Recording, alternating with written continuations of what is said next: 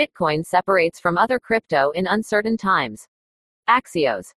The 25th of May 2022. The price of the world's largest digital asset is down nearly 40% so far this year, extending declines amid the recent crypto market rout. But market observers say that Bitcoin is holding up better than the rest. Why it matters Bitcoin has been moving in tandem with other crypto as well as stocks lately, begging the question of what role it should play in investors' portfolios. Bitcoin's correlation with an index of digital assets, excluding stablecoins and of course, Bitcoin, hit highs earlier this year at levels unseen since early 2020, according to Noel Acheson, head of market insights at Genesis. The 60 day correlation between Bitcoin and that index, which includes Ethereum, BNB, Cardano, Solana, and Polkadot, was driven by investors focused on macroeconomic signals treating all those coins as so called risk assets, Acheson tells Axios.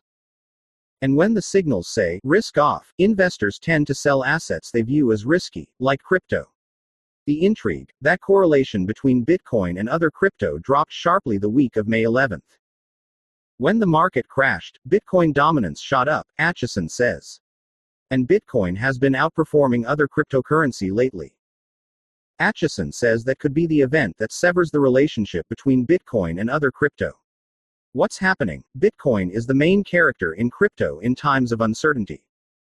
It's the oldest, largest, and most liquid digital asset in the market.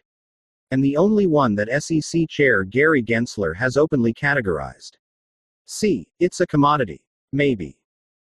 Bitcoin market dominance, a measure of its market capitalization relative to the overall cryptocurrency market, is back to 45%, noted Acheson. It was only 36% when investors were expressing a preference for technological innovation implied in other coins. Institutional investors are still nervous, so they are rotating into Bitcoin and out of more volatile crypto, Acheson says. Yes, but the Bitcoin dominance metric requires historical context, says David Lawant, head of research at Bitwise Asset Management, among the largest crypto asset managers. The number rose from 32% to 72% in the three years to January 2021, but has been trending down since then, reaching a minimum of 39% in January 2022 and now, edged up to 44%. The biggest story in crypto over the last couple of years is the breadth of different applications that blossom to the mainstream beyond Bitcoin's digital gold, Lawant tells Axios. What impressed me the most is that most of the Bitcoin dominance gain in 2022 came from smaller assets, and a relatively small chunk came from ETH.